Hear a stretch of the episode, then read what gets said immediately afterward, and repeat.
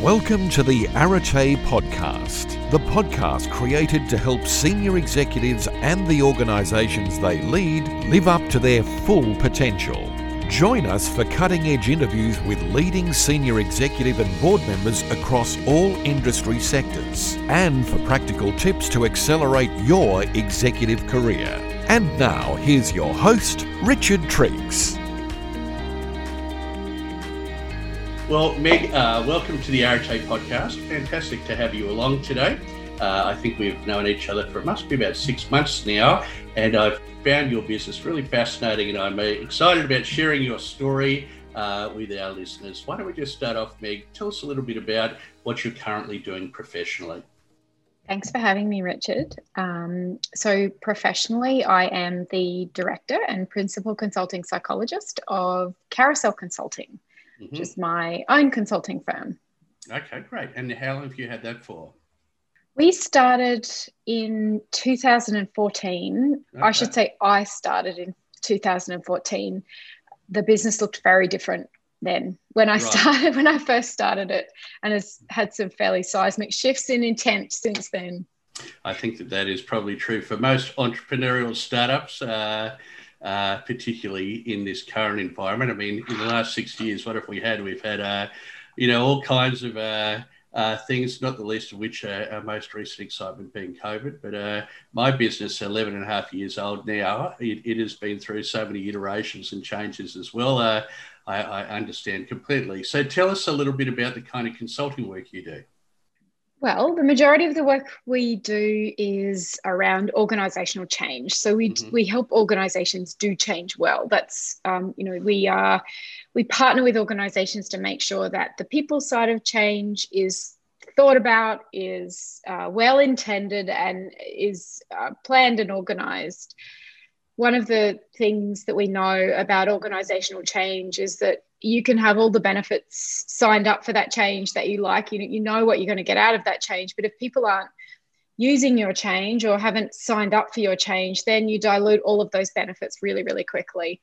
So the people side of change is really important. And that's as we bring a different lens to it as well from other change managers in that we we are all psychologists as well. So that's the main main part of our business. But from there, we help teams and individuals within business, within businesses that are changing or just going through some sort of challenge, we um, help them sustain a level of resilience or build resilience if that's the if that's necessary. Mm-hmm. Um, majority of our work is at a team level though, so we um, support teams to build resilience and then maintain that resilience in a number of different ways. Okay, so uh, if I understand correctly, what you're saying is that rather than looking at change over an entire organisation, it's within certain teams within that organisation. Yeah, it, look, it's a little bit of both. Um, we've supported whole organisations through a massive transformation where there are a lot of moving parts. But I would say that, um, and those those transformations can get a little bit transactional sometimes. And I think it's because the rubber hits the road in a team at a team level. So you can change the whole organization, but if you haven't got the teams aligned and you haven't got that figured out, mm-hmm. then um, then you can really uh, do some damage to your transformation, or you can at least not see what you're expecting to see as a result of going through something like a, a massive restructure or a massive you know change in culture or a massive um, you know re uh, change in strategy or something like that um, our our probably the majority of the, our work happens at that team level for that reason and because we believe that that's where the real stuff happens within an organization okay great and uh, and so who are the kinds of organizations that uh, you typically work with we uh, we work with uh, anyone who will work with us, anyone who has a team. However, just to be clear, we love teams of all shapes and sizes. Mm-hmm. Um, the people that we have worked most predominantly with have been in the utilities space, particularly the mm-hmm. water utility space, um, and in the local council space as well, with a little bit of state government thrown in okay. there as well. So tend to be larger organizations and uh, tend to have a change agenda of some sort. Mm-hmm. And we either involved in that change agenda at a bigger level or we are working with the teams supporting them to follow along with that change. Okay, excellent. Well, let's uh, let's come to all of that again a little later in a, in a bit more detail. But uh, I'm always interested in hearing people's backstory. So tell me, uh, you know, a bit about yours. Uh, where were you born, and tell a bit, mum and dad, brothers and sisters, and uh, early life. Uh, give, give us all of it. all of it. Yeah. I don't think we've got that long. Um, so I am. Uh, I was born in Brisbane and yeah. have lived in Brisbane uh, and now Ipswich in Queensland. Mm-hmm. Uh, pretty much all of my life. Mm-hmm. I, other than um, a brief stint at boarding school, because my parents are both teachers and they were sent. Uh, that were sent. They they did a um, a stint on Thursday Island as right. teachers on Thursday Island. So I went to boarding school, and my the sister closest to me went to boarding school as well, and then my youngest sister moved up to Thursday Island with my parents while they she finished primary school there. Okay. And, so. Uh, Yes. And so when you were um, uh, growing up, what did you think you wanted to be when you were an adult?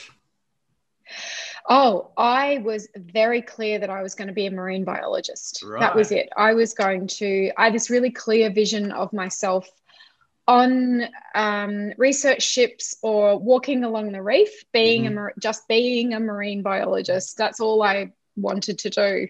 Um, yeah, I I think it's just one of those things I had it in my head and I identified with that vision of myself so strongly that it's all I could that's all I was that was just the way it was going to be.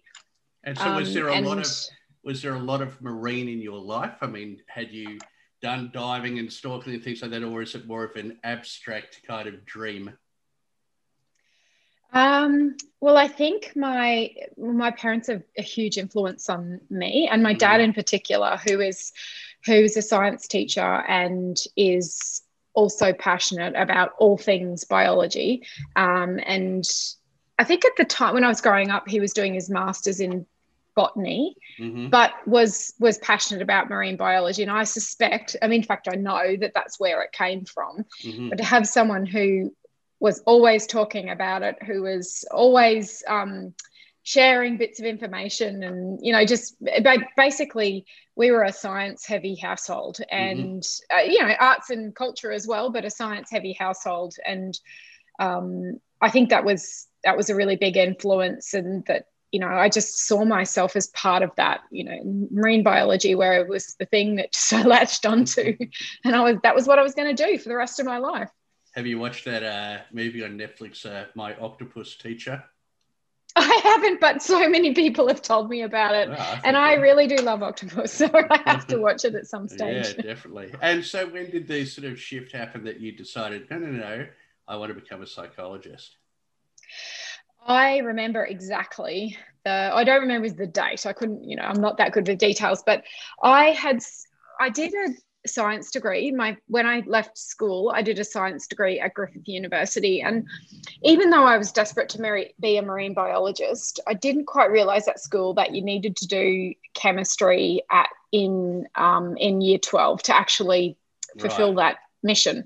So I went to Griffith Uni, and rather than sort of doing marine biology specifically, I did um, science, technology, and society, which is a, a sort of a um, and more of a philosophy, this, the philosophy and science, uh, nature of science. And I did that um, instead. And because, you know, science as as an idea was really, I was really passionate about as well. So I did that thinking that I would just do this degree and then I would go into marine biology because that was my natural stepping stone.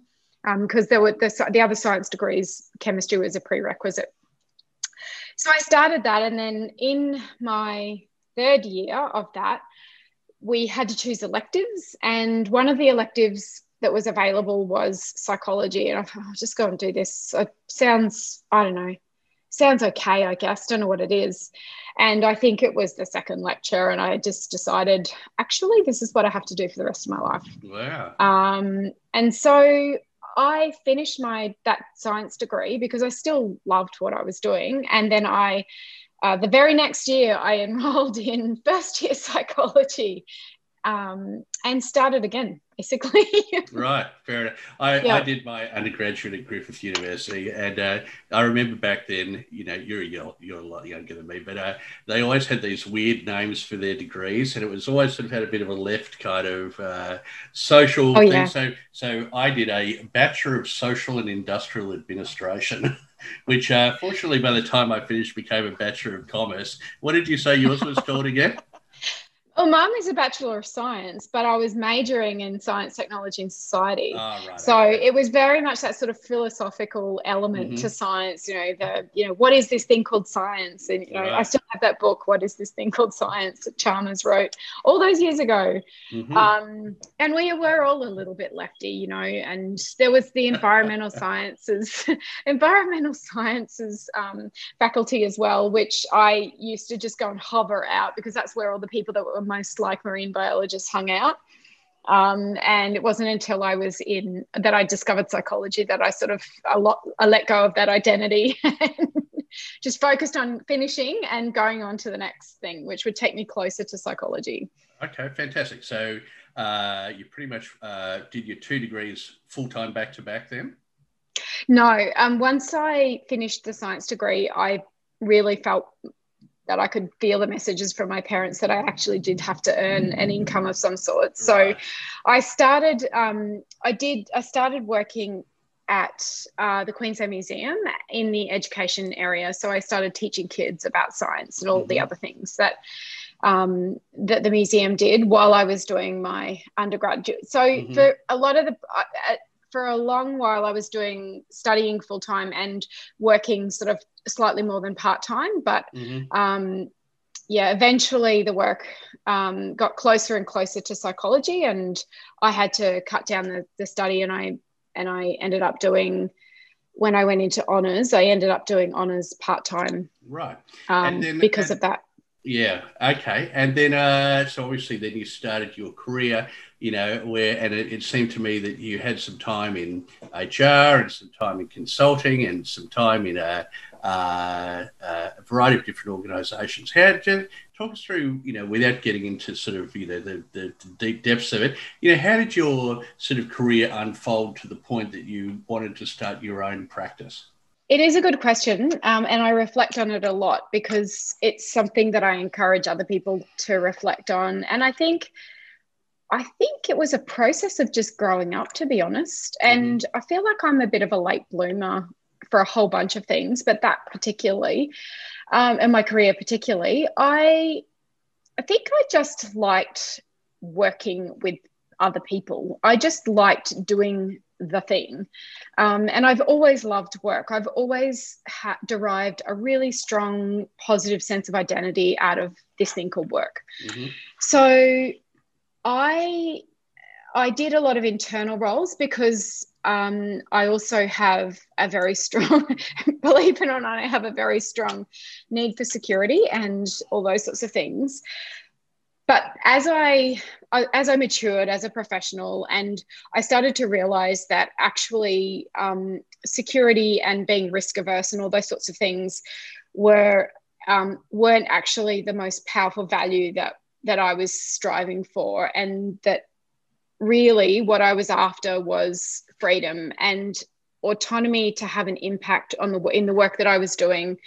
That wasn't governed by a whole bunch of rules and a whole bunch of bureaucracy and things like that. So, and I would, I I know that I in the roles that I had, I would seek to be that autonomous person. I would seek to be that person that had freedom and I think the the final role that I had before I went to um, I started Carousel. I think that it was just that that was the wrong role to try and seek that kind of autonomy and freedom, and I, I was I was just the wrong fit for that leader and the wrong fit for that organization in trying to trying to sort of have such an impact or have the impact that I wanted to have. Um, And so I had an opportunity and I took the opportunity and started Carousel Consulting. When you say you had and, an op- sorry, Meg, when you said uh, you had an opportunity, was something presented to you that was, you know, the gateway into starting your own business, or do you mean more? I just came to a decision. This is the time. Yeah, a couple of things happened at once. So I finished my PhD in organizational psychology. So that was the first thing. And then I think the conversations that I was having with my leader at the time were becoming harder and harder to get to a resolution. And so we both agreed that would be best for me to leave the organization. And out of that, I financially, I was given a package and I was able to go and um, and I was able to start carousel. Mm-hmm. And look, it wasn't something that I had ever considered before. In fact, I, I took my sweet time after leaving um, to actually get all the bits and pieces of starting a business ready to go. But I was encouraged by other people to say, you know, this is an opportunity. You should really do this thing that mm. we've all been saying you should do for a long time now. So, um, yeah, so that's no.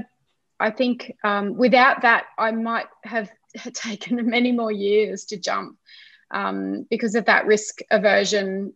But um, yeah, the, the being able to see the opportunity for freedom that was different to what I'd been trying to do previously was pretty powerful.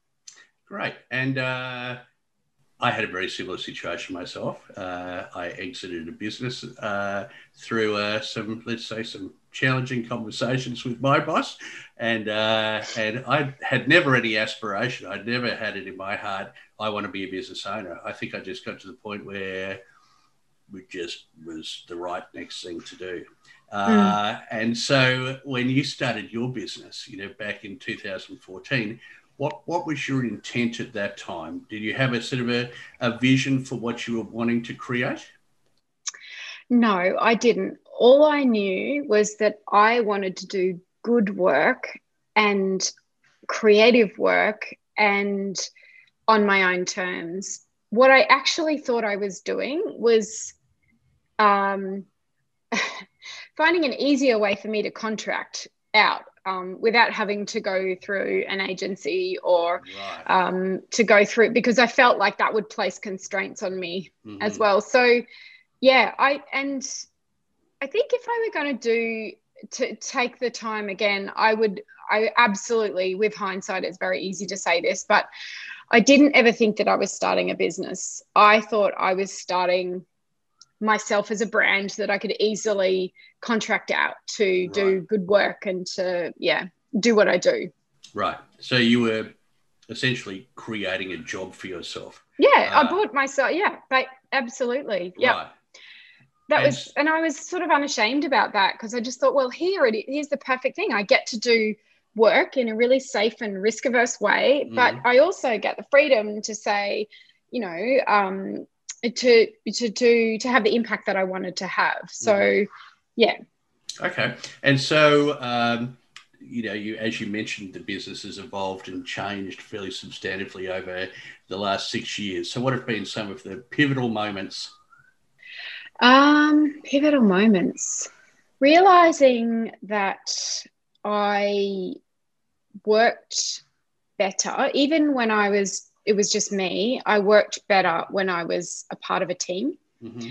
And that I needed to be able to riff with people. I needed to be able to um, bounce ideas off people, and uh, uh, yeah, realizing that, and then um, having an opportunity to do a, to do a project for an organization that I needed to be able I needed help with. So I think it was at the point where I got offered more than one role and they were both part-time roles and i thought i could do this.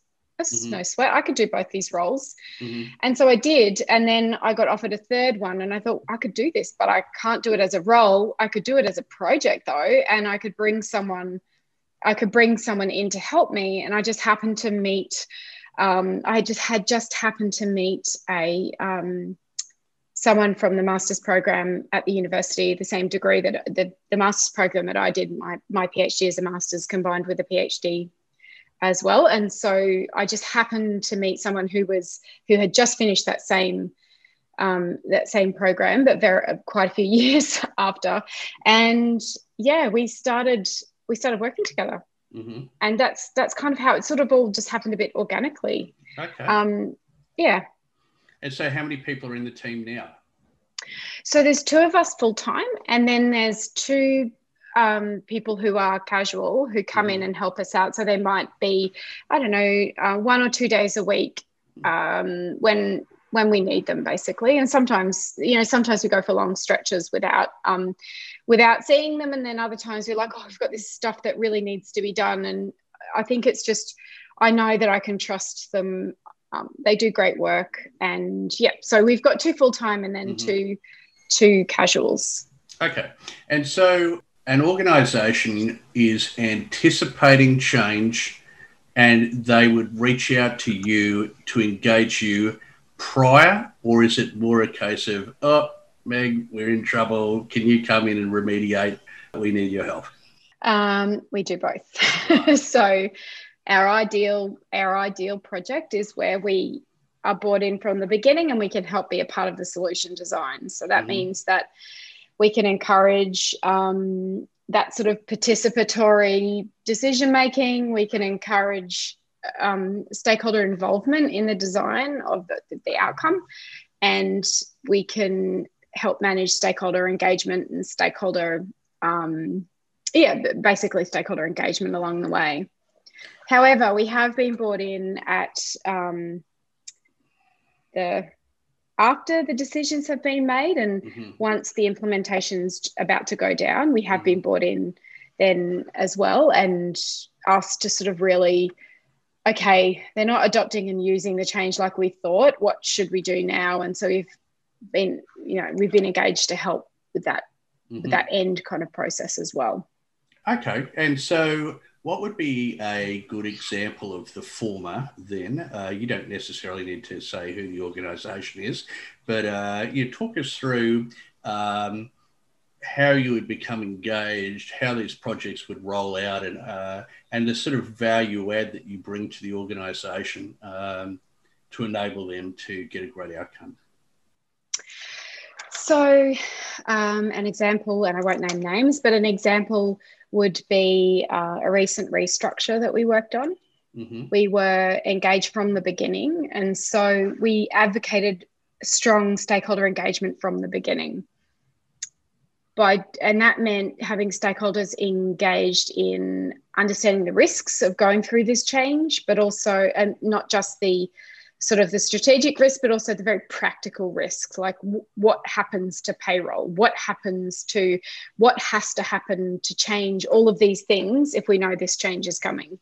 Mm-hmm. And uh, so that was a and that that was a really great project. We uh, got through that change to the other side and um, and not suggesting that everybody was completely happy with it but we certainly had people ready for that change when when the actual launch day happened.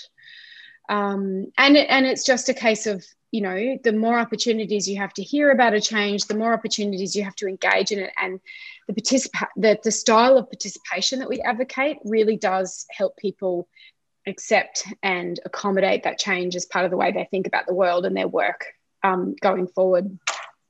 And so, are you sitting outside and making recommendations about what the organisation should do? Are you actually in the organisation driving this stakeholder engagement and communication process directly? In that case, we were in the organisation and we were driving the stakeholder engagement directly. Um, mm-hmm. That, you know, it wasn't a. It's we're doing it. we're working with other clients as well at the same time, but. Um, really, we work best when we partner with people that are in the organisation. So we might take a lead role in the change management stream of any project. Um, and we might sort of be seen as the change management stream leads. Mm-hmm. But we would advocate, we would always advocate that someone from within the business is, say, the director of that of a working right. group of some sort, and we would work alongside them. Mm-hmm. To it, I've rarely seen changes successful where an external organization has come in and driven the change and then left again the better way to go is to build capacity and capability within the organization as you go. Um, to have the to have the impact that you want to have as a change manager. Sounds like you've got a little bird singing beside you. I do, I do actually. There's magpies outside the oh, window. Oh, that's nice. Bring a bit of uh, nature into the podcast. I, I do what I can, Richard, to enliven the enliven the conversation. oh well, you must be that uh, not marine biologist, but the biologist coming out of you. So, um, yeah. so what's an example of perhaps uh, you know where a project that you've been involved in has uh, run really, really well, uh, and what were the the outcomes that were so beneficial. And then perhaps what's an example also of a project that perhaps you've you've seen uh, where it hasn't been handled well, and what are the sort of negative impacts that there can come from that? Yeah, I think um, so. When and we've been involved in quite a few projects where the outcomes have been really um, you know, and nothing's no change is ever completely perfect, but you want it to kick over into the threshold into quite good, and um, change is one of those. Change is one of those areas where you're always going to get variance in how people receive it and um, how people engage with the change. What you want to see though is that the majority of people are over the line. So I think when we've been involved in a project and we've been allowed to really have an influence over how stakeholders are engaged and how the change the impacts of the change have been accommodated within the, des- the solution design we see high levels of engagement from um, people with the change at the end of the day and that means it could be that you're implementing an enterprise level piece of software and it's rolling out across the entire organization. And where that doesn't go so well is when there's confusion, the, nobody's thought about what impact what impact it's going to have on other things that people do.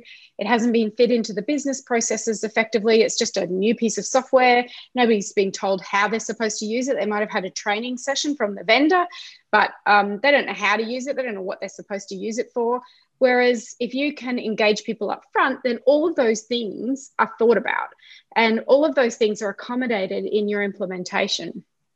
And as psychologists, we also include, and this is the, thing that we add to the to the process, is we also include ideas like what are you challenging about that person's identity by taking those tasks away from them and putting it into this big enterprise software system? Um, how are you changing the way they, they interact with other teams? Um, are you changing the nature of the work this team does now because you've got this enterprise software in place it might be that you're not but the fact that you thought about it and you and you um, asked the question meant that those people were given the opportunity to tell you and then you can accommodate that in your implementation. It doesn't necessarily change the solution design or what you're actually going to do or the piece of software you're going to use but it changes the way in which you implement it and i think that's ultimately that's um, far more better indicator of the success of the change than the perfect piece of software or um, the you know the best practice whatever you know mm-hmm. Mm-hmm. so i think you take that example of a software implementation because that is something that people do that organizations do regularly and you think about what does success look like well success looks like people are using this piece of software in the way that it's intended how do we get people there? Well, we work from the beginning and we get them involved and we understand what the impact's going to be and we get them we give them a voice as to, you know, what we would do differently during implementation that would help them over the line to adopting and using this piece of software. So software is kind of like an an easier example because there's a lot of change managers that work specifically with uh, software implementation. Um, organizational restructures are very different mm-hmm. and mm-hmm. we um, and that's where i you can see very stark contrast between those that have had um, not just a change manager but a change manager who understands the psychology of people who understands behavior and um, can interpret behavior and can collect data meaningful data along the way um, can have conversations and hold emotion in the room when you need to, um, can facilitate workshops, even if they're even if they're um, hostile to some extent. Um, and we've we've done our fair share of those. Mm-hmm. um, but it, you know the difference between um, change managers who can do all of those things compared to change managers who can color by numbers, who can roll out your comms, who can roll out your training, who can you know, roll out the the things that need to be done for people to accept a change. I think is um, is you can see you can see the difference. Mm-hmm. Um, I think that yeah, and I, I think then the best changes we've done at that high level transformation restructure work is we're able to then build we're able to then tap into people's need for resilience as they go through this change because no matter how big or small you're affecting people's sense of stability you're affecting their um, their sense of predictability and how things are supposed to go.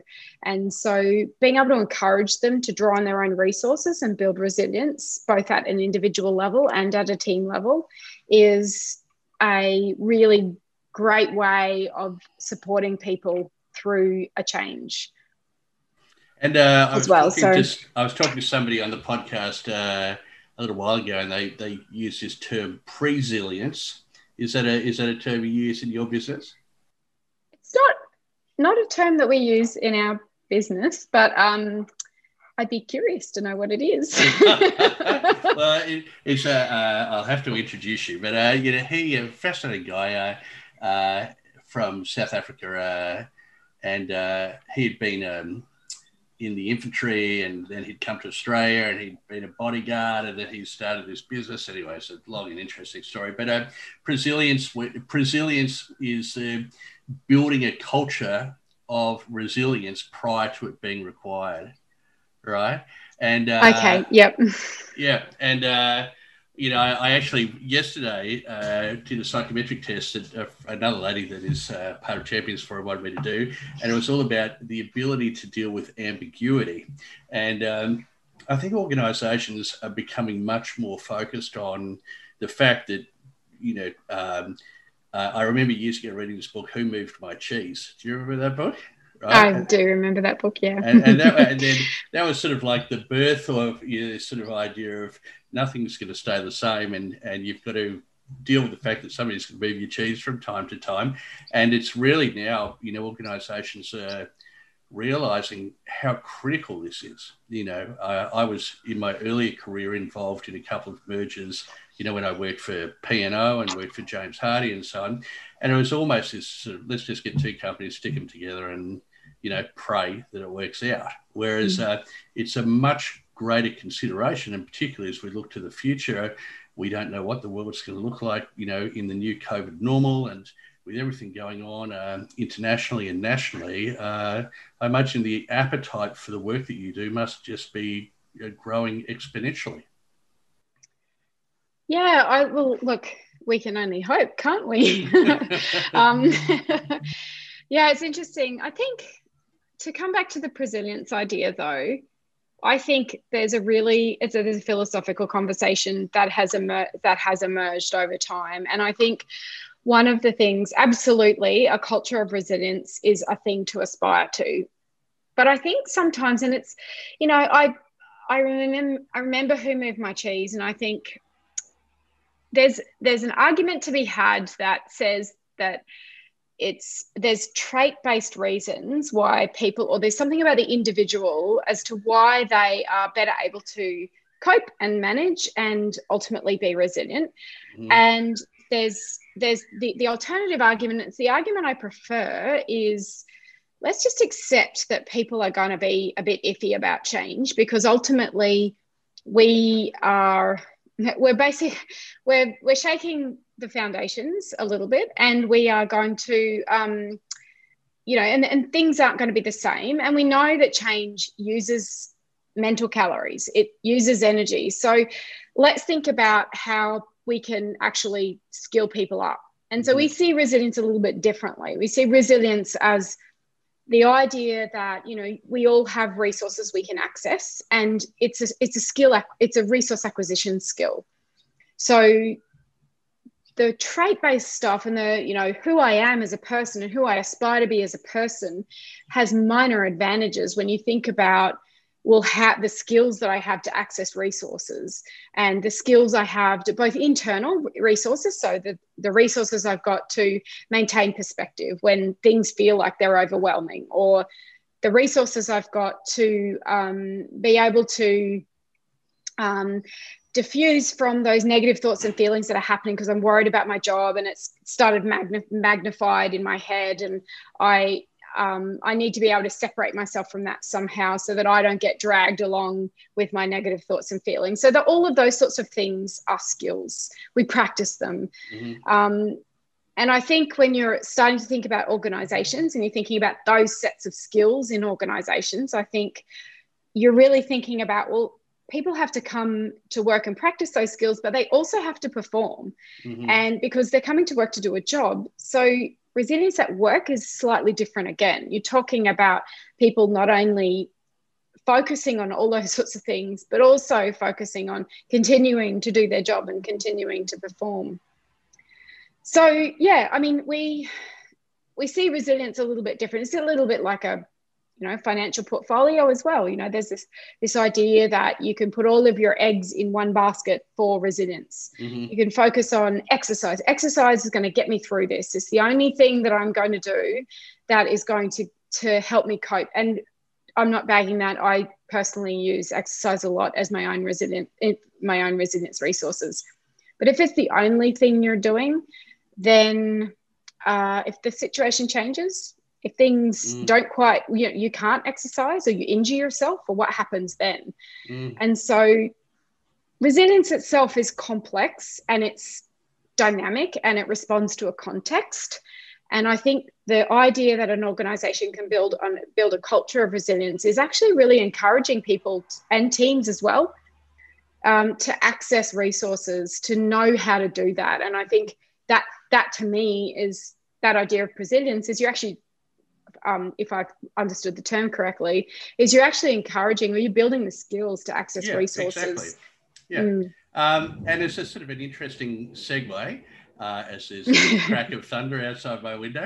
Um, oh yeah, mine's sort of disappeared, but I'm, oh, really? yeah, it's oh, still well, pretty dark and cloudy. Yep. uh um, I'm really interested because it, it sounds so this ties in really neatly, but I've never asked you any questions about about the the circus work you do. So, oh yes, because uh, you know, in terms of you have to practice and you have to perform and you have to deal with ambiguity and uncertainty. It seems like a match made in heaven. How did you get sort of into the whole circus scene? Yeah, it's interesting. I um, when I w- I had just had my second daughter and I was returning to work and I just didn't know who I was anymore. Um, and I really wanted to get, I really wanted to start moving again and creating again. And I didn't know what that was going to look like. And then I just read this ad for a come and try circus. And I thought, that actually sounds really, really fun. Mm. So I went along uh, with a friend and I was hooked from there. And I've been um, doing circus now since, what should it be, about 2000 and 2010 i started doing okay. circus. Yeah. As an amateur nothing professional. Don't get right. anyone excited about the fact that i have been in a couple of performances but yeah. um yeah are you, look are and you juggling uh flaming swords whilst riding a unicycle on the back of an elephant no, you know, as try as I, I try, I try really hard to get good at juggling, but I'm right. convinced it's witchcraft. I really am. no, my my my preference was for um, aerial work, so work okay. in off trapeze. the ground. Yeah. Right, but yes, a not... bit of trapeze. Okay. Yep. But yeah, I mean, but mostly just... wall dance. What was that? Wall dance. Yeah, wall dance. So where you're suspended in a harness off a wall and you're doing acrobatics off the wall. and I okay. used to do that on the wall of the powerhouse at ah, in Brisbane. Yeah. with uh, with Cirque. That was with Vulcana at the time, who were the ones that were in that space. Ah, um, right, right. But yeah, they've moved on since then, so I haven't done it for a very long time. Ah, but you're also involved in it. I mean, uh, steam circus and circus interest and so on. It's not just you know, you know, having fun. Uh, mm. also, you, are very involved. Is how does that cross over in terms of your business? Because that's, uh, I suppose, what I'm interested in. It seems as though there's a lot of lessons that it could carry across quite uh, well.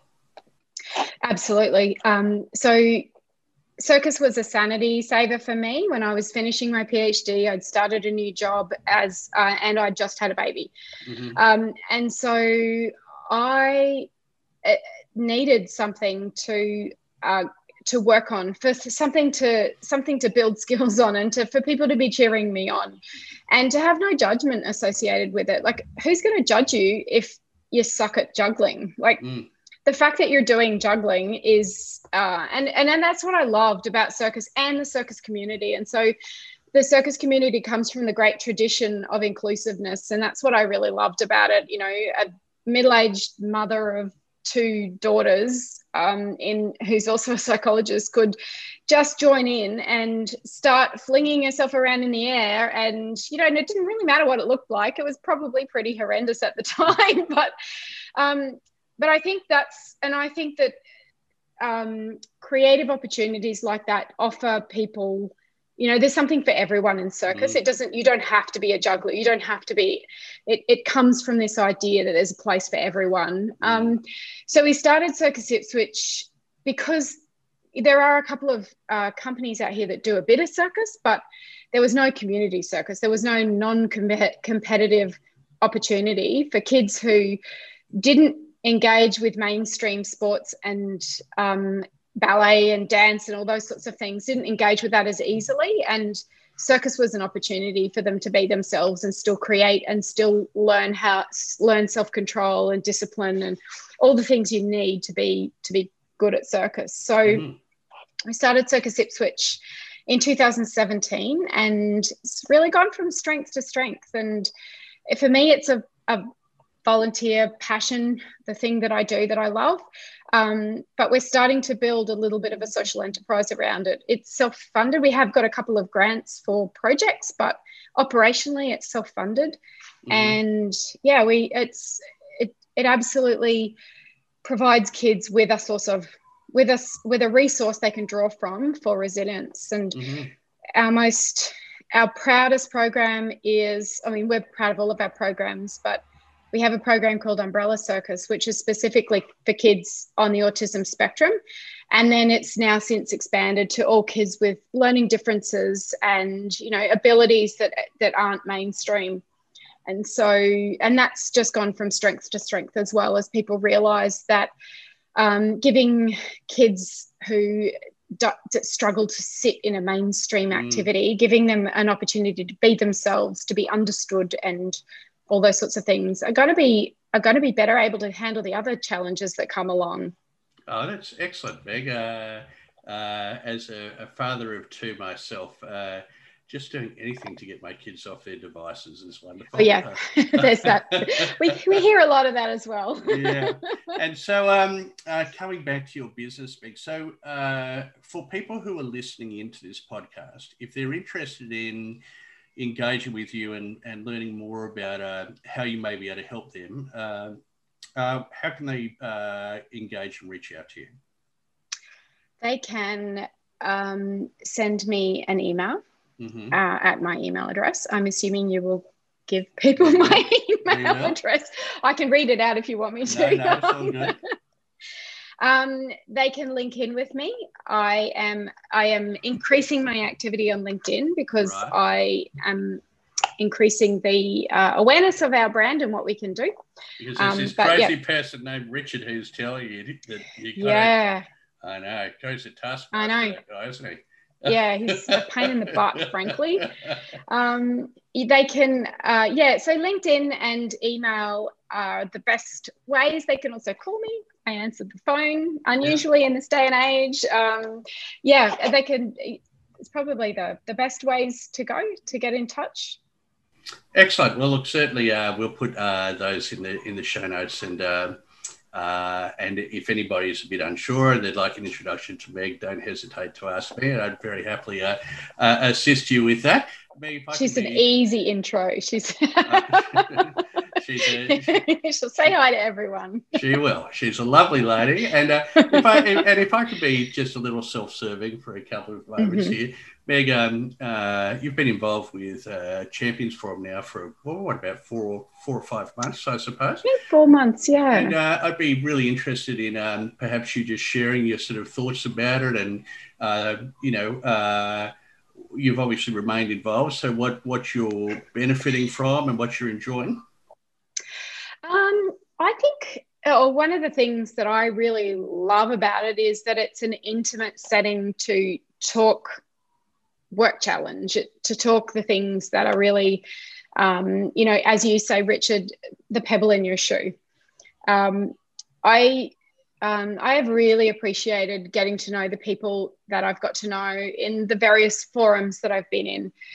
I have you know in in particular the people that have when i've reached out have responded and have really been supportive in what i've been trying to achieve um, in my business and I've got some great advice. I even got a sales coach through um, a Champions Forum, not in one of my forums, but from the broader Champions Forum oh, network, okay. and that's been that's been fantastic, um, and just really stretching me in ways. And I think the first session was probably a bit confronting because mm. I, um, I maybe I wasn't ready. Oh, no, not ready. I'm always ready. I wasn't expecting the nature of the feedback, but you know my my philosophy is that feedback is a gift and so I'll just take it. I take whatever, whatever form it comes, even if I, you know, get a bit upset about it and have a cry afterwards. That's the, the point is that it's feedback and feedback is a gift.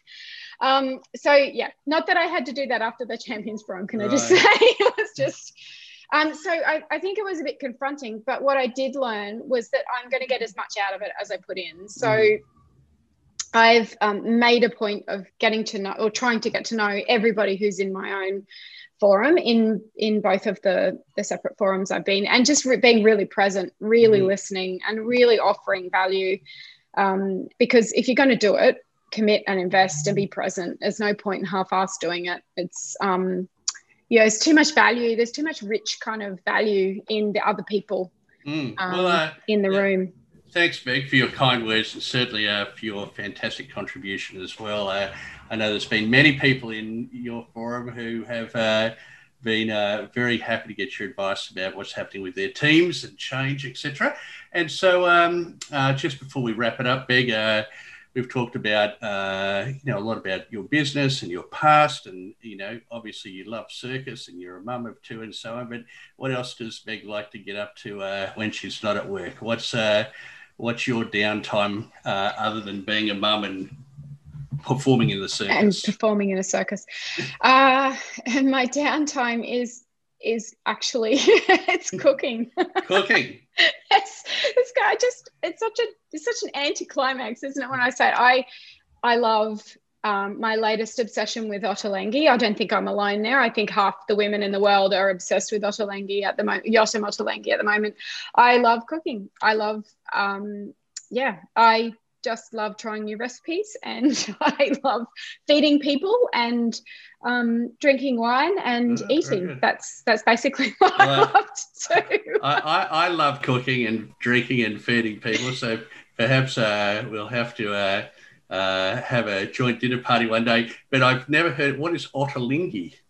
You know, uh, Yotam Ottolenghi. He's a he's a cook. He's an author ah. of a gazillion cookbooks. He's um, Israeli uh, heritage, but from um, from in based in London and. Ah his uh, his recipe. I don't know. It's just something about that Middle Eastern fusion yeah. thing. It's it's vogue right now. Okay, right. so I'm into it. Yeah, oh, and Hetty McKinnon. Hetty McKinnon is my other hot tip for okay. salads and yeah. So right. there you go. Just well, hot cooking tips for today. When you said yep. linguine or something, I thought, oh, it must be a, a new type of pasta I haven't heard of that was my pronunciation. My apologies, uh, and no, my apologies to Sir Ottolenghi. He's not uh, really Sir, but we'll yeah. have to we'll have to have a champions forum. Uh, uh oh, cook off! Uh, That'd be amazing. Well, what, uh, what do you call it? A um, where everybody brings a plate. oh, like a like a just a bringer plate, isn't it? Isn't no, that what it's called? Spe- there's a special word for it, which I've got a mental blank. Not a progressive dinner. Is that what you're no, thinking no, of? No, because uh, anyway. that would be horrendous. especially uh, especially for the people in Melbourne when we're and I'm in Ipswich and you're in Brisbane. So well, Meg, look, uh, it's been fantastic talking to you. Uh, thank you very much uh, for sharing uh, your thoughts about change and teams and circus and you know all of those wonderful things. Uh, been My great pleasure. to have you along. Look forward to seeing you at Champions Forum very soon, and have a fantastic afternoon. Thanks, Richard. That was fun. okay, Take care. Bye. Thank you for joining us on the Arete podcast with Richard Triggs. If you'd like a free copy of Richard Triggs' book, Uncover the Hidden Job Market How to Find and Win Your Next Senior Executive Role, please visit uncoverthehiddenjobmarket.com to register your details. The Arete podcast is brought to you by the Experts On Air Podcast Network.